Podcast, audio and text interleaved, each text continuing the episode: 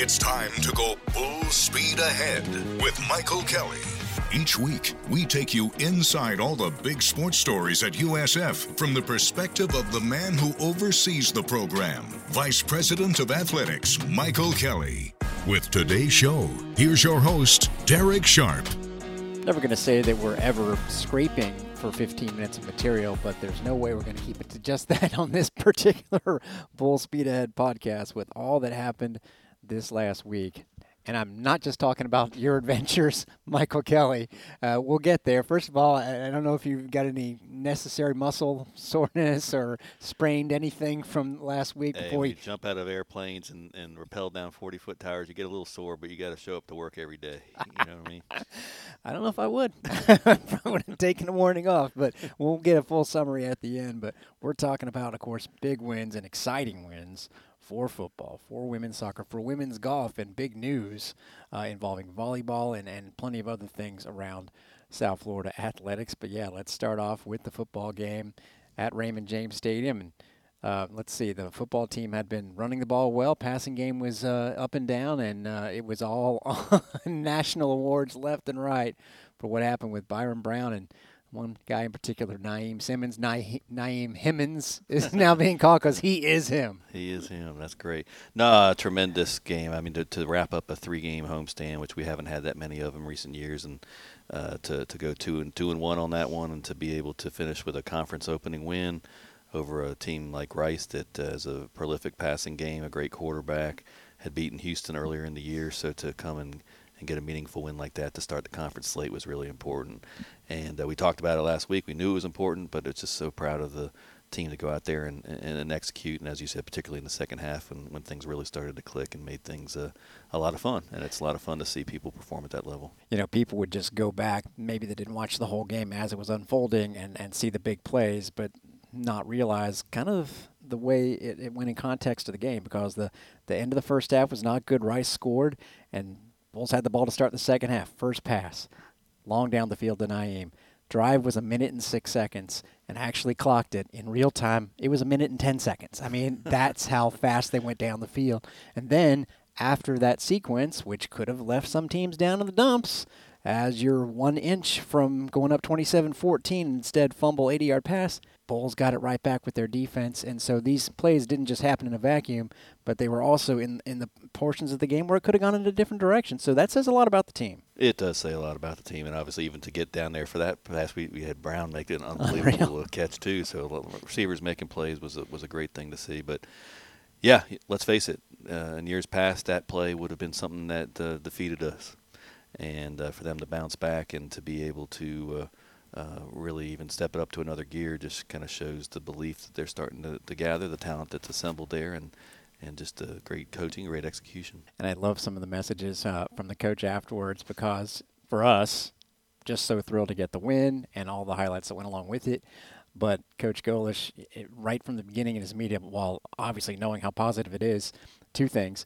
Uh, he wanted to say, we've got to clean some other things up. So it's not just like, oh, it's a win, it doesn't matter. No, he wants to do better. And secondly, when Joey Knight, I believe, of the Tampa Bay Times wanted him to sort of go grand scheme with it, this means a lot to the fan base. And he's just like, so matter of fact, like, this is just part of our process. We're getting it done. He's so goal oriented. And I think that was just the first part of a bigger goal. Yeah, he believes in the process. He uh, he he preaches it to everyone involved with the program, staff and and, and players alike. And uh, you know, I've just been very very impressed with how he's continued to, to handle each and every day in terms of uh, the work ethic and the focus on just making yourself better every day. Everybody having a role uh, including uh, you know absolutely everyone has, has, their role needs to kind of focus on getting better every day. One thing that must have been incredibly difficult at the league office, it was clearly going to be a Bulls player that was the AAC Player of the Week. How do you pick? Yeah, I was very curious how they're going to pick between uh, between Byrum and Naiem. So uh, when when Byrum gets to have those extra numbers by beating what the leading leading rushing quarterback in the in, in the country and uh, getting the extra nod with the uh, 400 plus uh, yards in passing, that, that I guess the the uh, full the full package there kind of gave him the slight nod over his his receiver you know, the guy that set the school record for receiving yards and the guy that uh, set the state college record and that's your you know Florida, FSU, Miami types. I, I, was pretty impressed with our sports information staff to come up with that stat that quickly. That was pretty cool. That was pretty. Cool. That was uh, that was excellent work, and Joey Johnson, who's you know, fancies himself a bit of a historian, he's a historian. he could not wait on the broadcast to put it into perspective, and then you hear the name Ron Sellers. Great like, thing about Joey, he probably knew exactly when the last one was, so it was perfect. So. Well, a couple guys on our staff were, uh, you know, whippersnappers when that was happening. Not me. I was uh, not even born. Uh, now, not just the AAC Player of the Week, but the it was named to the Davy O'Brien Award, Great Eight Quarterbacks, and Manning Award Stars of the Week, first ball since Blake Barnett in 18, and that was until Saturday, the second most passing yards in a game when That's Barnett right. went for, I believe it was 411 at Illinois. So that was great. And now, what a scene! If you're going to go on the road, uh, one of the best places to go. And I, I, this is only from hearing, and I'm sure you've been there many times. I've never been, unfortunately, myself, but Annapolis, Maryland. Oh, the Naval Academy is one of the special things about college football. Everyone needs to see a game there. I was uh, fortunate. My father uh, went to the academy, and he was stationed there when, when I was a young boy. So I, I used to run the obstacle courses and play around there, and went to uh, most of my college football experience as a young boy was always at the Naval Academy. So it's, it's special for me personally, but it's just special for the country. It's a it's uh, to see the pageantry of uh, of our midshipmen uh, marching to the game and being a part of uh, part of that will make it special. So I'm excited for our guys to experience that. I know they want to feel that, and, and coach talked to them about that. That hey, we're going to a very special place, and and uh, just kind of the next step in our process. You know, one of the things as we go away from football to all the other wonderful results from the last week, uh, two victories, major victories for our women's programs. I guess you have to rewind about a week though with golf, but still, when we last left it, they had the ace from Leo Medeiros, right. and they were ahead by one shot going into the final round. Uh, they closed pretty strong. They ended up winning by nine shots, and you know that's a field where I looked at the rankings. A lot of teams were around the Bulls, and all of them were basically in the top 125. So Erika Brennan not just putting that team into any event that they can win easily. This was no sure thing, and what a performance and what a ranking they get as a result. Yeah, I mean the uprising we, we continue to talk about, and we're so excited to be able to continue to talk about is is real. Uh, they've gotten better each and every year. You're right. I remember winning a tournament two or three years ago. Let's just face it; it was a, it was a field that was was beneath their standard. This is one that was right there in their wheelhouse. They went out and won in a commanding way. Now vaulted all the way to 34th rank. When I got the job here, I remember talking to Erika on the first day I got it. I think we were 165, uh, and she's continued to make progress to kind of move up each and every year. And uh, we're excited about the team she's got this year and, and another talented field uh, that they're playing against this week, and continue to get us ready for obviously the big conference match in the in the spring. That's what it all leads up to. Yeah, they're in Toledo this week. Florida Gators, one of the premier teams in that field, and that's a Monday Tuesday situation. As far as the women's soccer team, should have had two big wins over the weekend. yeah, we've got a we've got a broadcasting guru that's got good photography that was able to point that out, right? We, we My that, that's a pretty clear picture. But uh, Yeah, it was. It was uh, Thursday night, and uh, Charlotte uh, played very well. Their goalkeeper made some great they have a saves, great but one she could not stop, not on the field anyway, that proved afterwards to have been a goal, was not ruled a goal on the field. Still, to bounce back from that tie, didn't, it wasn't a loss, it was a tie, and they're still tied for first place in, in the division, and the team they're tied with, East Carolina, comes to Corbett this Thursday, so they can break that tie.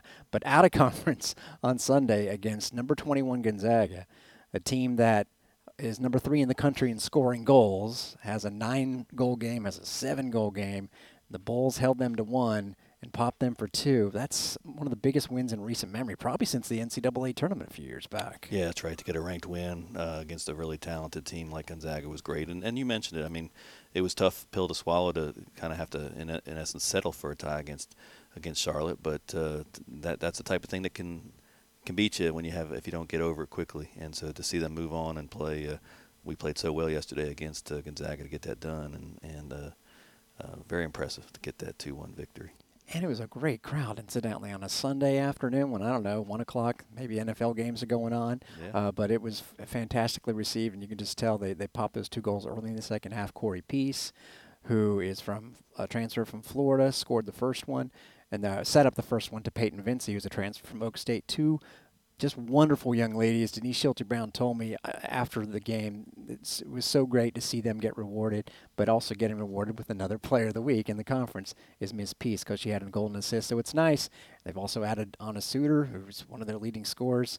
Denise, you know, this is her last year, but she's still working hard on the recruiting trail and bringing in some talent. Let me yeah, tell you, some very talented players. That was uh, two beautiful goals that we were able to punch in early in the second half yesterday to get the victory, and and uh, I'm really glad to see them see Corey get uh, you know get awarded and honored with the with the Player of the Week. So the, our graphics department's busy, and that's the way we want to keep.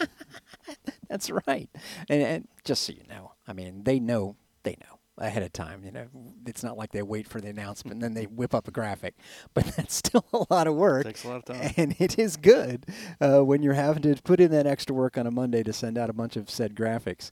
On that note, don't know how long this one's been in the work, but I look at our uh, X Twitter page and I see all of a sudden from beach volleyball that Pri Piantadosi-Lima is the, and this is very interesting, men's club development for the United States national team, under 19 and under 20. Uh, maybe you knew about this. Uh, can you uh, fill me in on how this happened to be? And it's not the women's team; it's the men's team. Well, I just know how Pri uh, so well regarded, as we've talked about in the in the sport nationally and internationally, and uh, doesn't surprise. I didn't know what exactly was in the works. I just know that she's you know set great standards for the program she's worked for the U.S. national team before, and hmm. this is another great opportunity for her. So it's going to be great to help uh, help bolster our brand and, and her to refine her skills and continue to to showcase uh, uh, you know USF beach volleyball and put it on the map. Team USA men's under 19 and under 20 head coach with the men's national team development program that will be in early November. Oh, in the Cayman Islands. I, I mean, I have to cover this event. I have to cover this event. It sounds. You need, you need to do what you need to do, Derek. I will if I need to. Well, actually, I think at that time as we transition, not a planned transition, but that's right around the time the basketball season begins.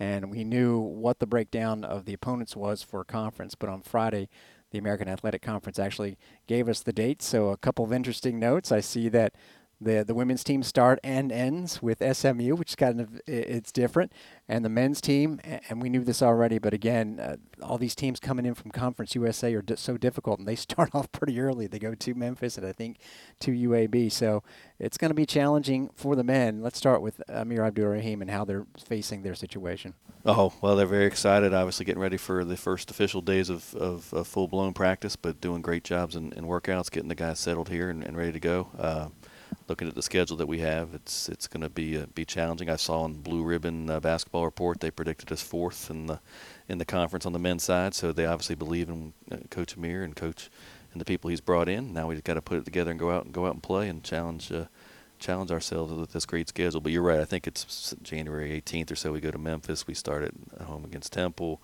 Um, you know, we got a huge matchup when uh, FAU comes to town. The Final Four team coming in uh, on a weekend day. I think it's a Sunday and uh, about middle of the middle of the season there. So that'll be a great opportunity for us to, uh, uh, you know, showcase USF basketball. Yeah, the uh, FAU team. That'll be Sunday, February the 18th, and the times and all of those will come out eventually, but the dates for now will suffice. And they do officially begin practice this week. I know they've been on the court with workouts. The difference is, you know, practice you have to actually correct run plays yep. and that kind of thing. Yeah, full blown, full squad action. It'll be here before you know it. We mentioned real quick. We talked about the beach volleyball coach getting this national honor, but let's talk about the the indoor volleyball and the team, which started off conference with that five set victory against Tulane, the only team from the East to beat one from the West. Right. And then they split in Memphis, which you know was picked to win the East Division, so a solid start, and they're well above 500 now. That's right. We got going two and two and one on on to open the conference play. Uh, we've got a, a, couple injuries, and they were still able next person up, played well, and and uh, looking forward to uh, we got UAB coming up and keep trying to win that East Division. Be great to kind of be that East Division champions if we can keep our eyes on the prize. Yeah, no doubt about that. Now, let's get to it we alluded to it early. Why might you be injured? Uh, you told us about your first. I'm not day. injured. No, why might you have oh, been okay. injured? but you're not. And so, uh, what did you endure as part of the, as part of the JCOC? Yeah, no, as we talked about briefly last week when I was actually still in the midst of the trip, it's the JCOC is called the Joint Civilian Orientation Conference, and since 1948, the, the Department of Defense has kind of had a program that is an immersion program with all the different uh, branches of the armed services to uh, be able to get a better understanding of, of what we what those what our services offer, what we have to uh, you know there, what how we can understand the what the men and women of the armed forces go through, and how we might be able to help them as hmm. business various businesses across the country. And so I was very honored to be invited to, to be a part of that. There was about 30 of us from across the country that were a part of this uh, overall tour.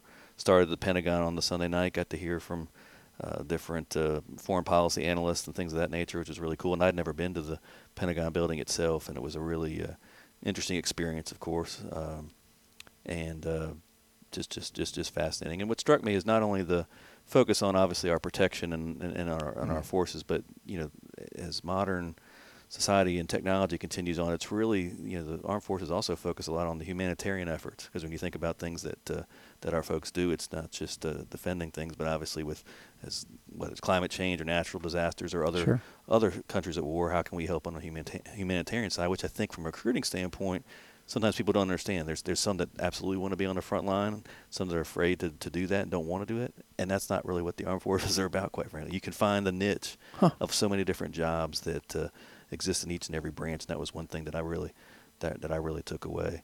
Uh, the second day we, when we talked last, we were at Fort Moore, which was kind of the, the day for the Army, and that was just a fascinating to see to really see kind of how the airborne rangers and others are, are trained and, and, and things of that nature.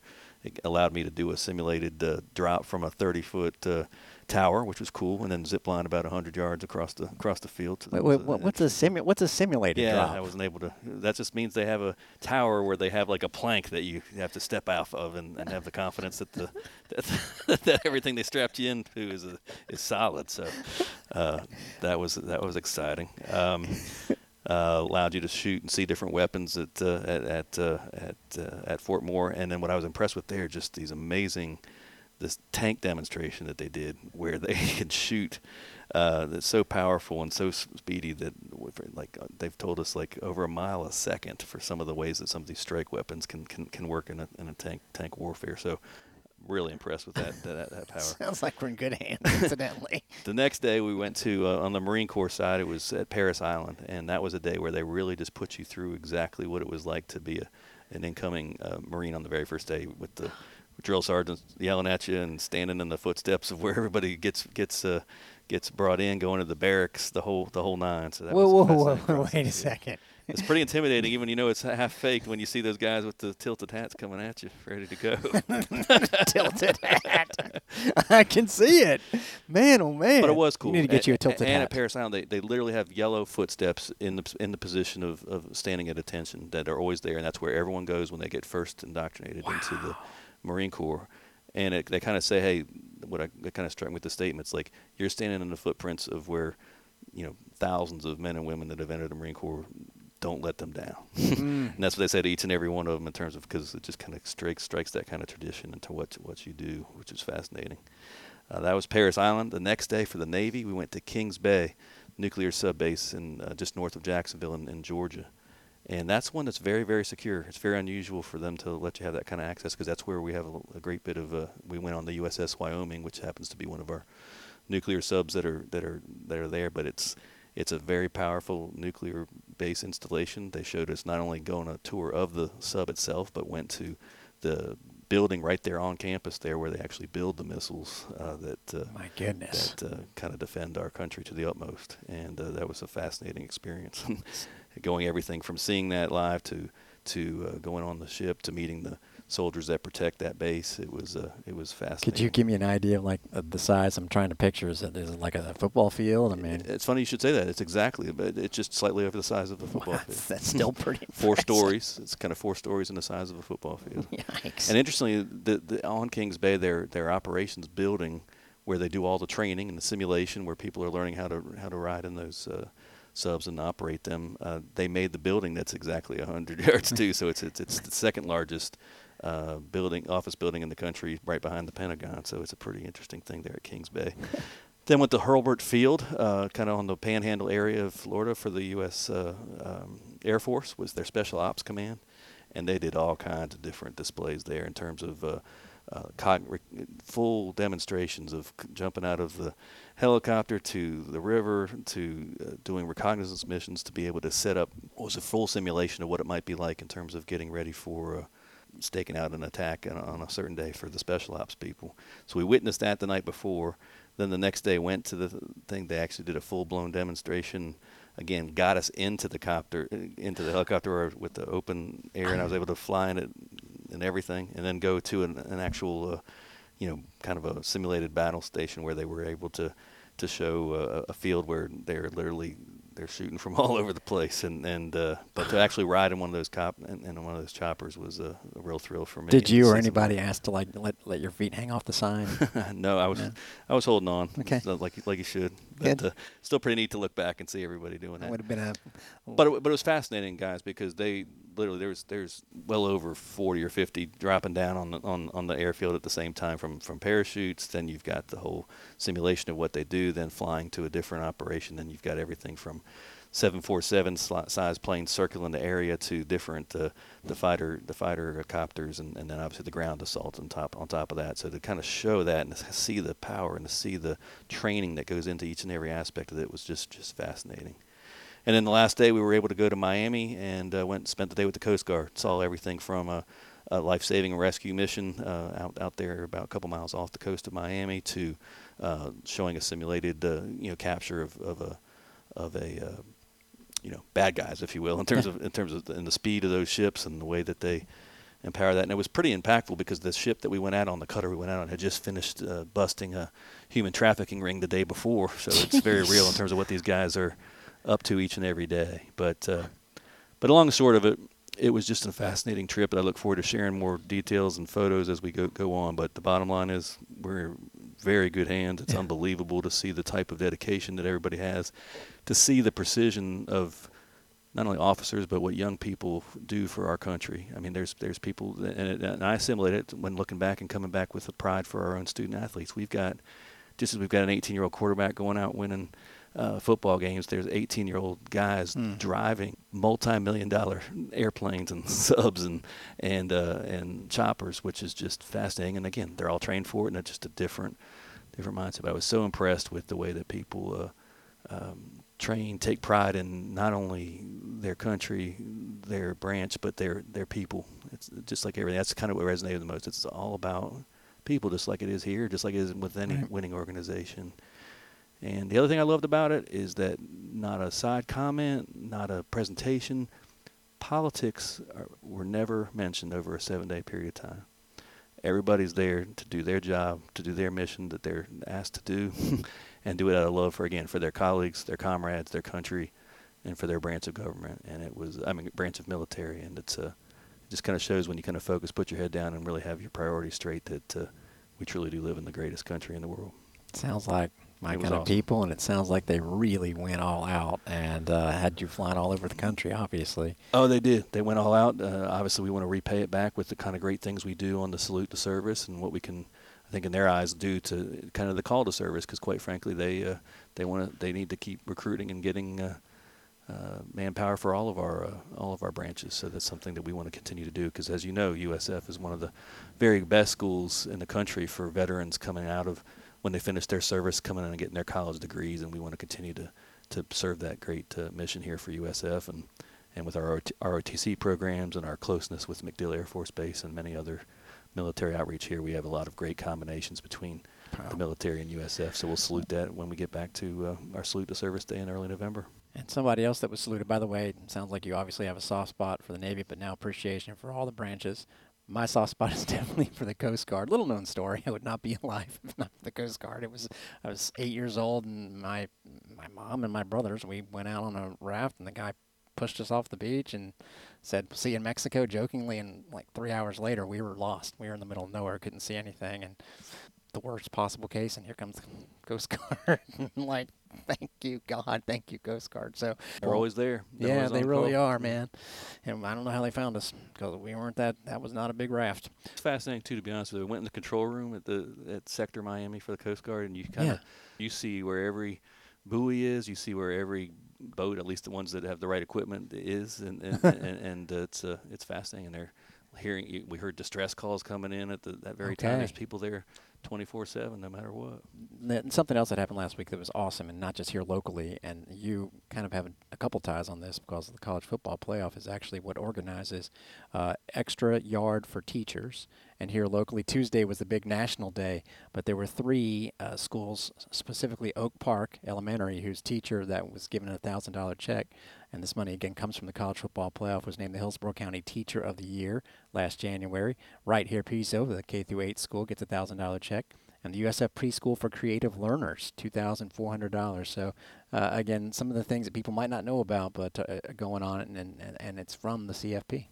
Yeah, um, when I was with with the CFP back, uh, you know, from 2013 to 2018, you know, it was important to the commissioners and the presidents at the time to make sure, for the first time, really, that you could establish a, a new uh, a new foundation and a, and a charity focused on something. And what better for uh, in the realm of higher education like us than to salute and, and find ways to support teachers and educators, and, and that's what uh, started back in 2013. It's continued on ever since, and, and it's continued to, to grow in terms of the amount of money that's given out each year to really, again, bolster and salute and and uh, you know really help teachers any way that we possibly can. Because just like we talked about in the military a few moments ago, teachers are another another discipline where, where we're very short staffed uh, nationwide, and there's nothing more more important than to continue to, to make that uh, a profession that people look look to and want to be a part of and, and can retain and main, maintain themselves. So glad we can play a part in that. It's been great to see the CFP